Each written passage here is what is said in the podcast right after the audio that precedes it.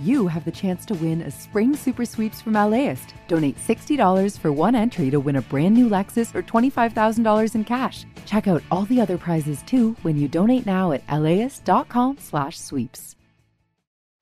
Start your Saturday with something that will grow your kiddos' brains and get their creative juices flowing. Join us at LAist in Pasadena for a morning of multilingual readings, interactive performances, and lots of kid fun. It's Super Fun Saturday on June 1st. Get your tickets at laist.com/events.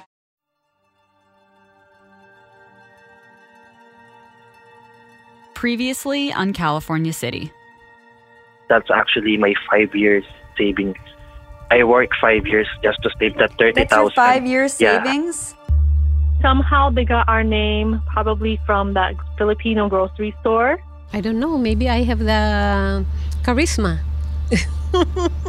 So when you first saw the Yelp reviews, like how did you feel? I said, oh my god, this is a scam. I told Ben Perez I would try to figure out what happened to him. How he spent so much of his money on a slice of empty desert land that he somehow believed would make him rich one day. But in order to do that, I had to understand where this belief came from. Who started it? And what was this town anyway? The man who started California City was named Nat Mendelsohn. Nat Mendelsohn was a real estate developer who 60 years ago decided to build a city from scratch in the Mojave Desert. But what were his intentions? Was he really trying to build a city? Or was he just trying to make as much money as possible? Intention matters. Intention, this professional poker player once told me, is really the only difference between a dreamer and a con artist. And when someone is dead, like Nat Mendelsohn is, it can be really hard to figure out what his intention really was. I realized I had to talk to the people who knew him well. But that made things even more complicated because talking to them made me realize that there are so many versions of Nat Mendelsohn. By all accounts, Nat was whatever you needed him to be. There was Nat the prophet, Nat believed with all his heart that God gave him the vision for the city. there was Nat the dad, I remember calling him up and asking him if I could call him daddy. there was Nat the founding father, the He was a dreamer, dreamer, but he made dreamers of us all in the beginning. He, he lit our torch. and there was Nat the scoundrel. If you profit at the expense of people who are being duped, then you're evil. Literally. There's an evilness to that. Who was this guy, really? And did his vision for California City begin as a dream? Or was it always a deception? I'm Emily Guerin, and welcome to California City, Episode 2.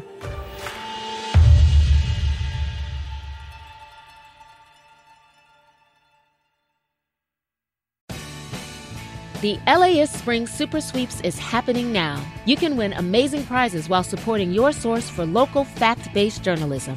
One lucky grand prize winner will get to choose a brand new Lexus or $25,000 in cash. Other prizes include an electric bike from Juice Bikes and $1,000 gas gift cards. Your donation of $60 gets you one entry to win, and the more you give, the more entries you get. Donate now at LAist.com slash sweeps.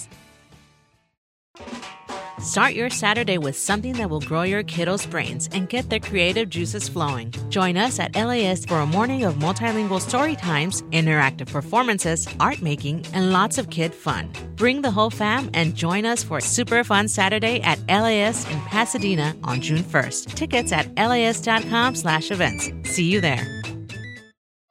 Let's start with the weirdest version of Nat Nat the prophet. Okay. Are we recording? Yes. No, we're not recording. Yeah, we are. Yeah, we were. Yeah, we are. Yeah, we are. Okay. The woman who told me Nat Mendelsohn got his vision from God is named Catherine Efford. She was one of his earliest disciples. In June 2018, I went out to California City to meet her with producers James Kim and David Rodriguez.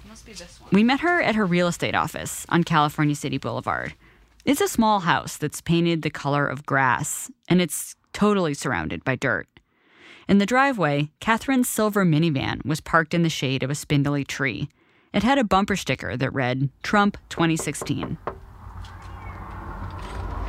Hello? Hello. Catherine? Yeah, yeah, that's me. Her office was covered with books, and there were children's games everywhere. And in the middle, there was a big table with a map sprawled out on it. That happens to be a map of California City back in 1980. Okay. Um, she is now a little over 200,000 square miles. 200, yeah, 200,000 acres. She? You call her the she? Ci- well, all cities are female. Come on. All, you know. okay.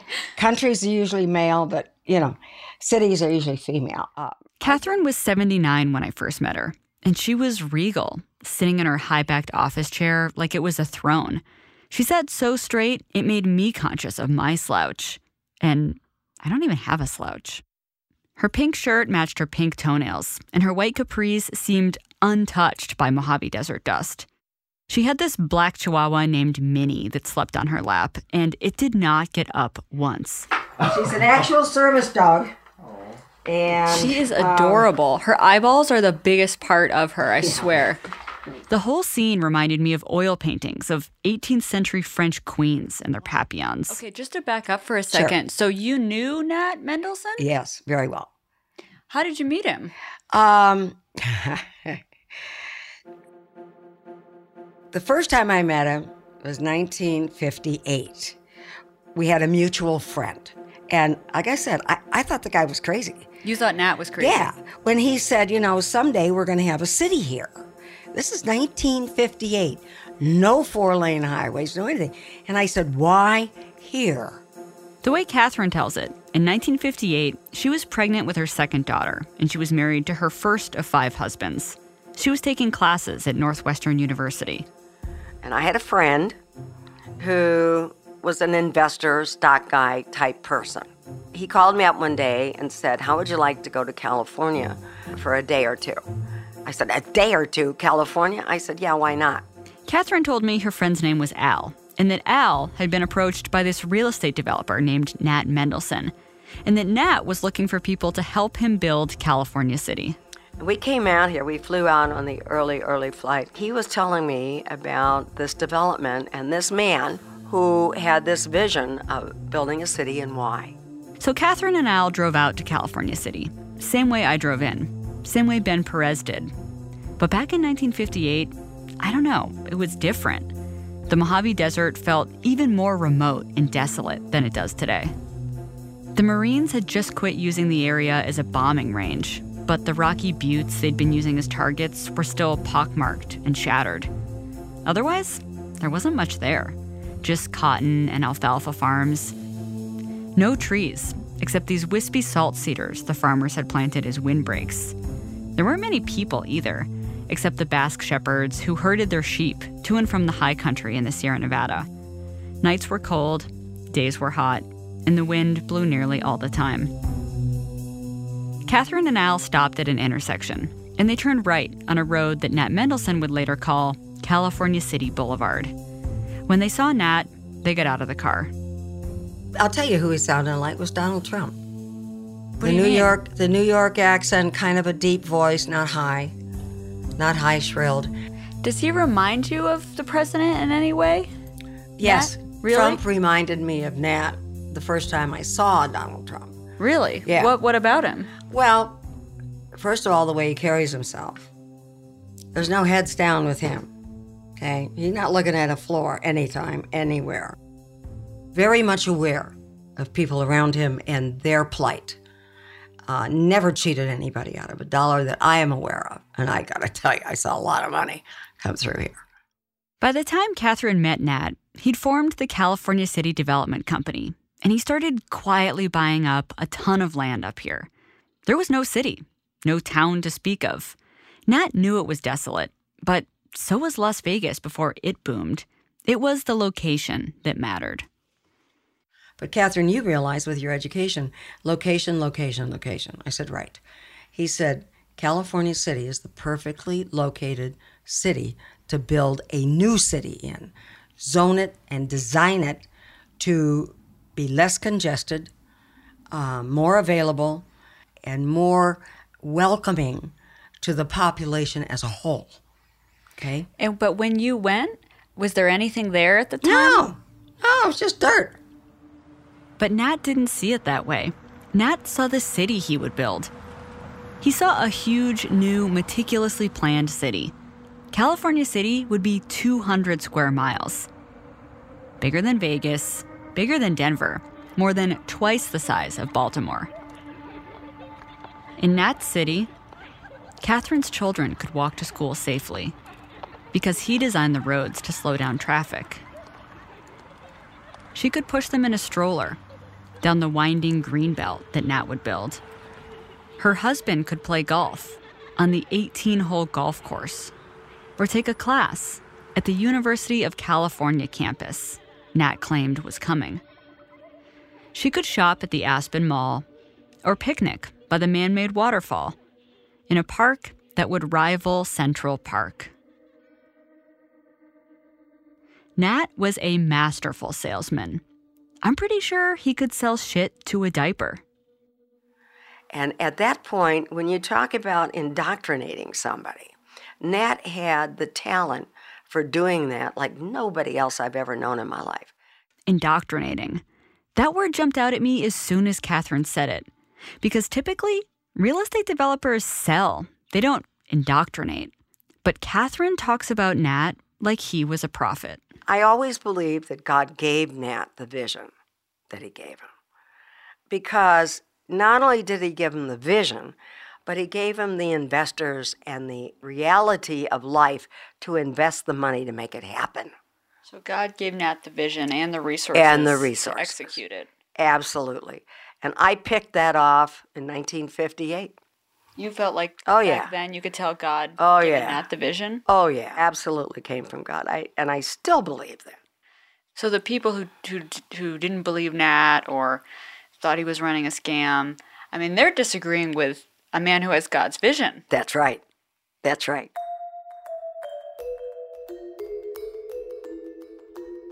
On the edge of the Wasatch Mountains in Utah, there's this state park called This is the Place. And it's where, in 1847, the Mormon leader Brigham Young first saw the empty desert basin that would become Salt Lake City. This is the right place, he proclaimed from the back of his wagon. It was where the Mormons would finally settle, where they would finally be free of persecution. It was where they would make the desert bloom like a rose. When I think about Catherine and Nat standing there on the side of that empty road in the Mojave Desert more than a century later, I see Nat make a similar proclamation. I see him take off his Homburg hat and mop the sweat from his forehead with a pocket square. I see him sweep his arm across the landscape and say, This is the place. And I see Catherine, with her red hair tied up in a bun, wearing a long jacket to hide her baby bump. I see her looking up at Nat, in awe of this man with a dream. Why did you believe it? There's some real simple truths. One, God keeps making babies and doesn't make any more land. That's it. As crowded as Los Angeles is, we still have people coming in by the millions. Where are those people going to go? They were going to go to California City. Because when Catherine was growing up after World War II, cities were done. Urban planners were turning their backs on Los Angeles, New York, and Chicago. They were polluted, they were crime ridden, overcrowded, and they could be nuked by our enemies any day.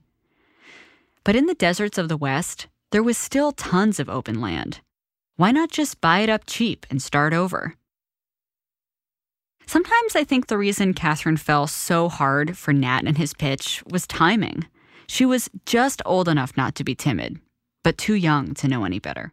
Did he know you were 17? No. Oh, heavens, no. My driver's license, first of all, said I was 20 something. Catherine had been lying about her age for years. Her mother drank too much, her father worked all the time, and she was already starting to feel distant from her husband.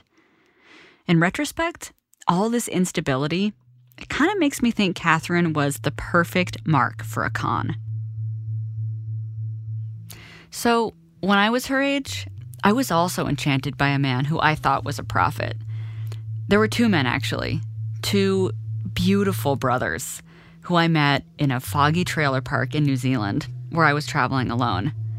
So you have to know, I was a prep school kid. I was logical, I was rational, I did not just believe things, I didn't have blind faith.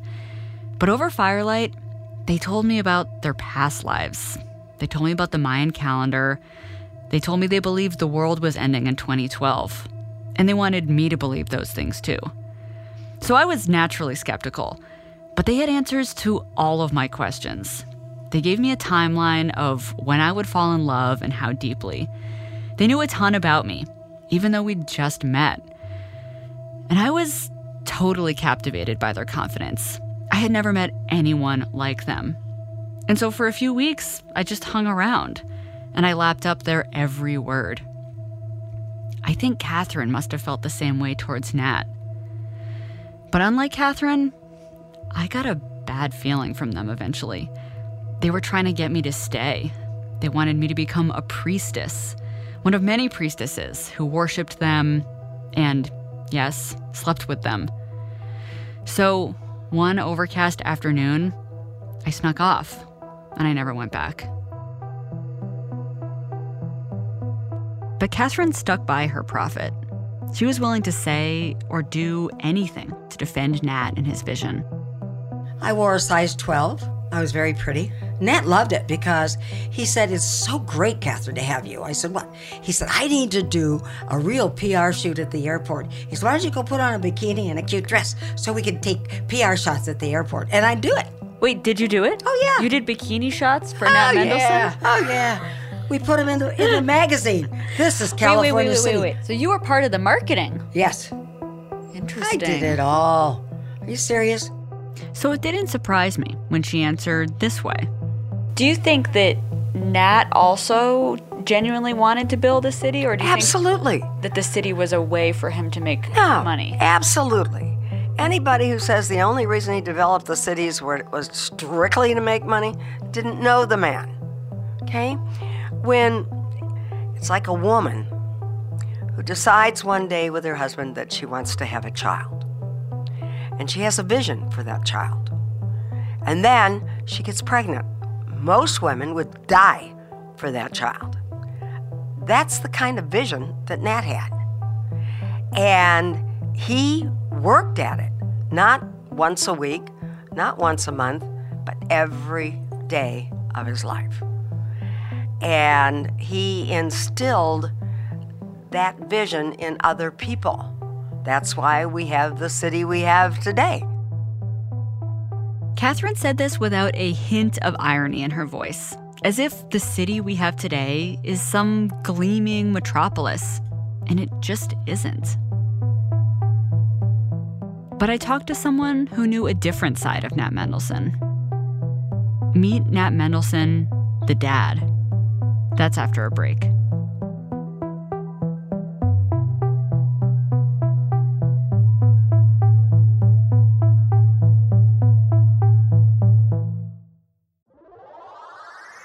How to LA is our love letter to Los Angeles. We'll tell you where to get a yummy torta, a bowl of congee, and of course, a burger. It's a beef sausage blend, fried egg, grilled onions, and then raspberry jam.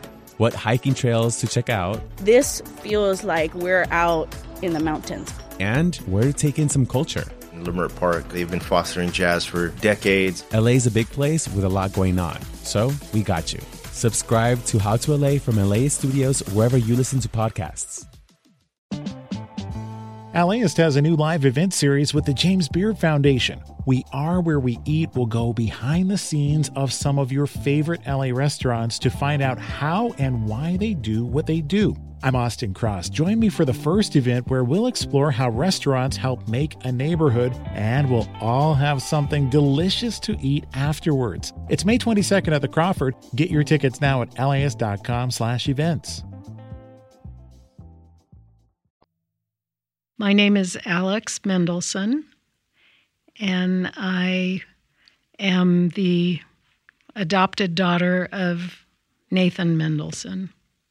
I mean, is that how you would actually describe I don't know. your relationship to him? I don't I mean, I just No, but I guess for this, I thought maybe I should. No, I would. I would say, you know, Nathan Mendelsohn was my father. Everyone seems to have a story of being charmed by Nat Mendelsohn.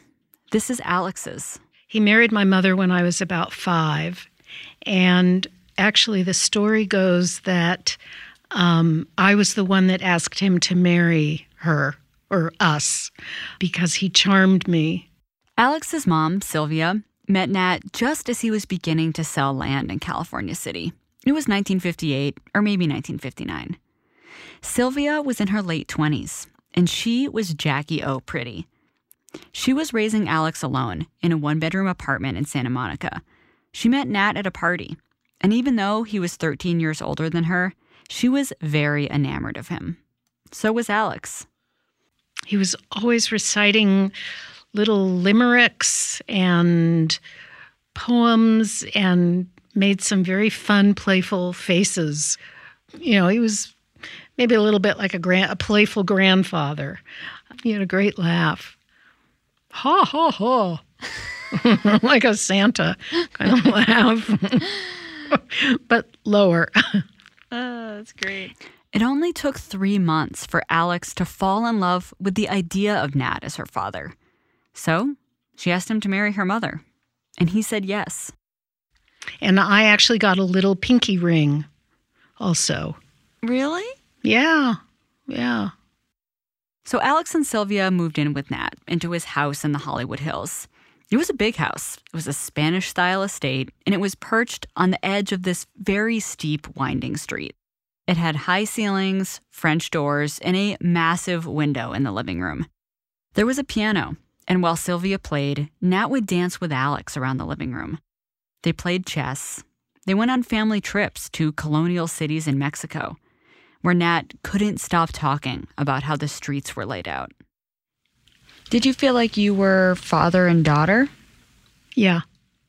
Yeah. And in fact, when I was um, about 13, I remember uh, calling him up, asking him if I could, uh, asking him if I could call him daddy. Would he mind? Like I had called him Nathan before that. Really? Yeah.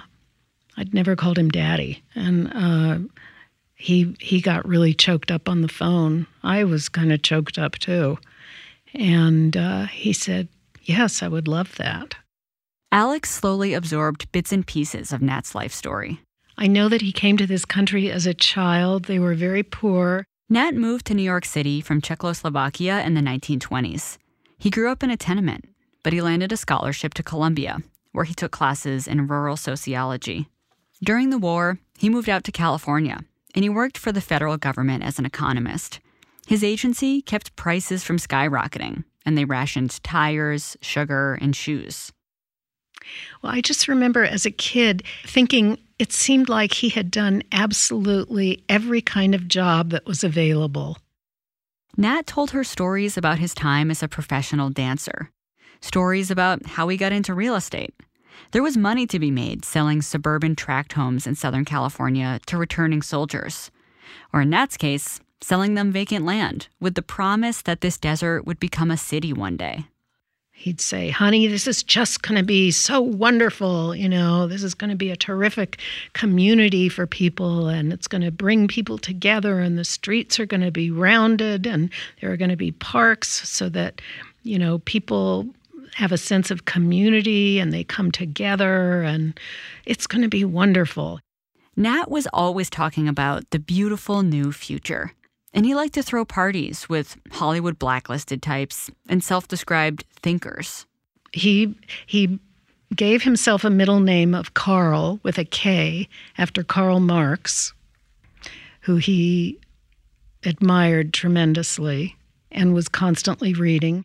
Okay, so this really surprised me because convincing thousands of people to buy land in a speculative desert city seems like the kind of thing Marx would hate. But then again, a lot of things about Nat Mendelsohn surprised me, like the fact that he never lived in California City. It's funny now that you mention that. No, I mean, and I never, you know, you would think maybe he'd say, We're going to build a house here. And No, uh uh Things about Nat surprised Alex, too. She told me about this one time in the early 60s when she was a teenager. She saw Nat coming out of a restaurant with a young woman on his arm, a woman who was not her mother. And I was totally shocked. And he was totally shocked to see me on my bicycle on Hollywood Boulevard. Alex never said anything to her mom. But Sylvia figured it out eventually. And soon enough, they were living alone in the Hollywood Hills, and Nat was the one in the small apartment in Santa Monica. He started drinking more, drinking enough to scare Alex. Sometimes I'd go to visit him on a Sunday morning, spend the day with him, and he'd have a Bloody Mary that had a lot of booze in it. And he'd have a few of those. You know, I became concerned about his drinking. In fact, I used to try to indirectly you know, get him away from drinking something and say, let's go for a walk, or, you know, um, interrupt him as he was pouring a drink to try and stop him. Because I, I guess I didn't really like it when he drank. Did it work? Occasionally, but not often. When Nat got engaged to one of his new girlfriends, Helen, he told Alex to go buy a dress for the wedding. When she asked how she would pay for it, he told her to just walk into any dress shop in the city and just tell them you're my daughter. but I knew Los Angeles is a big city. Not everybody knows who he is. You know, I just thought he's lost connection with reality. Hmm. It just, it was an example to me of how his ego was just really getting weirdly bloated. The Nat who had charmed Alex the playful grandfather that she'd asked to marry her and her mother, that man was gone. Or maybe Alex was starting to see Nat the way he'd been the whole time.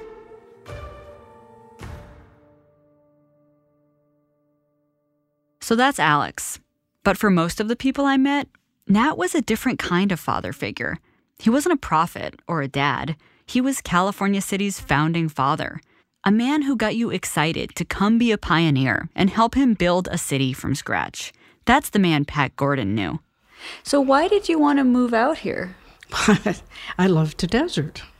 I just I just love the desert. I love the beautiful skies and the open spot, and I always wanted to have a house in the middle of a section of land, you know, by myself. Pat Gordon is a small woman who reminds me of the homesteaders I met when I lived in North Dakota. Polite, but no bullshit tough. She was 83 when I first met her, and I got the sense that she considers herself kind of a living diary, the keeper of early California City memories. In 1961, Pat and her husband TV, yeah, TV, were living in Orange County when they answered an ad looking for someone to run a grocery store in this new place called California City. Nat needed the things that make a town a town kids running in the street, cars on the roads, a place to buy groceries. Because Nat wasn't just building a city, he was building the idea of a city, a place you could picture yourself living. He was a dreamer, but he made dreamers of us all in the beginning. He, he lit our torch. How did he do it? Just because he was who he was. He's a very honest man. And he was educated and he had studied people movement, you know. So we had confidence in him. And what did you think that the city was going to become? Well, we thought we were in on the beginning of a, a, really good thing when people discovered our little secret out here about how wonderful it was to live here, that they would all come.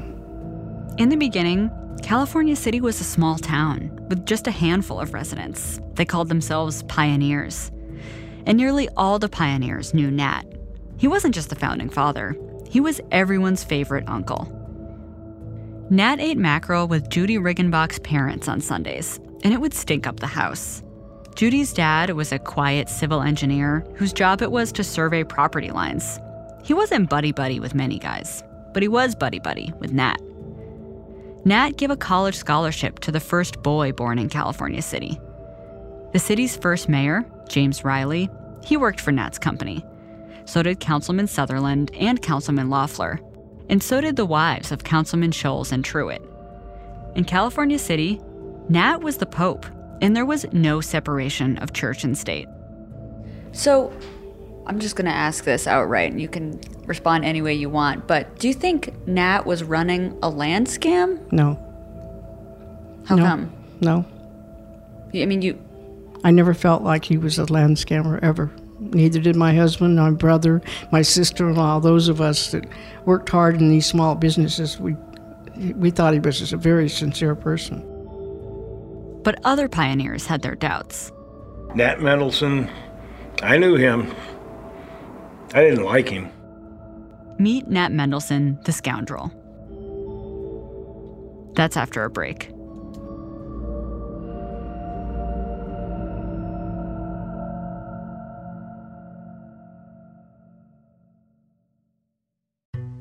All seven states on the Colorado River may have to cut back water, but not everyone agrees on how.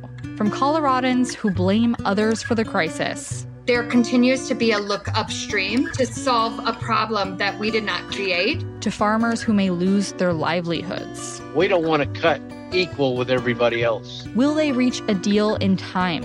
Listen to Imperfect Paradise, the Gen Z water dealmaker, wherever you get podcasts. Herb Lee and Dallin Cox lived in California City from its inception in the late 1950s. And one Sunday night, I talked to them for three hours at the Ford dealership in the town of Mojave, where until recently, Dallin sold trucks. We sat in a little room off the showroom and drank car dealership coffee out of styrofoam cups. If I saw these two on the street, I would not expect them to have been best friends since they were 12, or even get along. Herb's long gray hair hung heavily on his shoulders. He's a shorts and Birkenstocks kind of guy, even in the winter. And his feet look like they have never seen the inside of a closed toed shoe. Dallin, meanwhile, is a short, clipped hair and baseball cap kind of guy. Black windbreaker, so he looked like he'd just finished a round of golf. He smelled strongly of cigarettes. Part of why they became best friends is there weren't a ton of other options. Growing up, California City was so small, it took every single kid in town to play a game of flag football, boys and girls. And Dallin's big sister, Rhonda, was the terror. She was the fullback. They spent a lot of time wandering around in the desert, carrying sticks, I swung that thing and I whacked the cactus with it. or making bonfires in the creek beds. Gee, probably there was more beer than soda at some of those events. Did it feel like a lawless place? You know no, what I mean? it wasn't lawless. It was just that there was no law. They would sneak onto the golf course. They would cruise the artificial lake in paddle boats. They would sneak to the top of the concrete waterfall. All of those things were amenities that Nat Mendelsohn's company built, and they were also props to sell land. I learned this from a professor who did his dissertation on architecture in California City. I learned that Nat built a clay airstrip where chartered DC 3s full of potential buyers would land. He built these billboards shaped like cactus flowers. They didn't say anything, they were just landmarks to help salesmen navigate the faceless desert. And before Nat built a high school or a medical center or a police department, he commissioned a million dollar city hall. It was designed by a famous German architect who called it the eighth wonder of the world. But people in town didn't want a German designed city hall. They wanted a sewer. They wanted a city that worked. And when they questioned Nat about it, he publicly called them cynics and doubting Thomases with scornful and negative attitudes, as if they were just a bunch of California City killjoys. The city hall never got built anyway. But some of the other props did, and they were beloved, the city pool being among the most popular. It was always crowded on hot days, which was most days in California City. The pool is where Dallin Cox first overheard the adults talking about Nat Mendelsohn. And most of the comments that I heard led me to believe that he was just kind of a slime bag, literally. That was the kind of impression that I got from it. Herb's mom, Marion Lee, was one of the most outspoken of the pioneers. She'd been a nuclear physicist, and she also taught encryption and decoding in the military. She was not to be denied ever. Very brilliant woman. That very brilliant woman, she didn't trust Nat Mendelsohn. She didn't trust him because Nat was trying to get the current residents of California City to pay for the things he wanted built. So, in the early 1960s, California City was still Nat's private development, which meant he paved the roads, he planted the trees, he built the little city airport. But if California City incorporated, if it became official, Nat wouldn't have to pay for these things anymore. The taxpayers would. And Herb's mom, Marion, she didn't like that idea. She thought Nat should finish what he started. He should make good on the things he had said were coming, and he should do it on his own dime. I mean, he was the one making the money. Was she anti incorporation? Yes. And that was an unpopular opinion? Uh, it was a highly divisive. Marion Lee was literally the first mother of California City. People listened when she talked, and Nat must have felt like he needed her support because he invited her to his home in the Hollywood Hills to try to convince her. And she brought Herb along. I was agog. I was standing looking out this wall of glass across the top of Los Angeles and and he's talking about building a new wonderful city and it was just all glorious. Marion was having none of it. And back home in California City, she continued agitating. She talked to her friends at the monthly potlucks. She went to Sacramento to complain to politicians. And then the trouble began. By the time Herb told this story, it was late. The bad coffee was now bad and stale. Dallin was out in the parking lot on his sixth smoke break. So Herb was alone with me and my producers. I didn't find out till several years later that um, my mother got phone call threats about the well being of her children. Who do you think was making the phone calls? The threat appeared to come from the um, high profit side of the negotiations. What do you mean? Um, corporate? But like from the development company? Yeah. You think your mom was like. threatened by the California City Development Company? Or someone whose purpose was to eliminate the opposition to incorporation or whatever. Because the company would stand to benefit by incorporating because they could pass the expenses off to the people. And so people who didn't want to incorporate threaten the bottom line. Yeah. The development company employed 35 or 40% of the people in town. They had a a powerful political voice. Here's what Herb says happened next Nat's company bought their house. Nat's company bought the building where his dad had his barber shop. Herb wouldn't say it felt like they were getting run out of town, but he did say the need to leave felt very urgent. Towards the end of the night, I asked Herb and Dallin what they think about Nat Mendelsohn now. I think Nat Mendelsohn was a con artist in a way. You have a you have a vision and a dream, and you sell that vision and dream to people, and make them believe in it. They'll spend their money. That's what con artists do. It doesn't have to be anything that's going to come to reality. It just has to be a vision and a dream, and you sell people on that vision and that dream, and they'll spend their money on it. After hearing all these different versions of Nat, it seemed like he would be whatever you needed him to be, as long as it served him. Nat was a pioneer to the people who craved the excitement of the frontier. He was a prophet to a woman who believed in miracles. He was a daddy to a little girl who needed one. He sold all these people what they wanted to buy a dream, a vision, a plan, a good investment, a sense that he'd take care of you. It was the same thing Marion DeCrue would do with Ben Perez 60 years later. As for Nat's intentions for California City, honestly, I'm still not sure. I mean, it's clear to me that in the beginning, he had a dream, he had a plan, and he was optimistic and excited. But it's also clear to me that at some point, Nat changed. He realized it was easier to sell the promise of a city than to build one. And so the dream became a scam.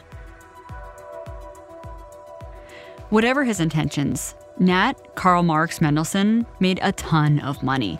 He hired an army of salespeople, and they made hundreds of millions of dollars. It was an enormous operation. How did he pull it off? The answer to that question is next time on California City.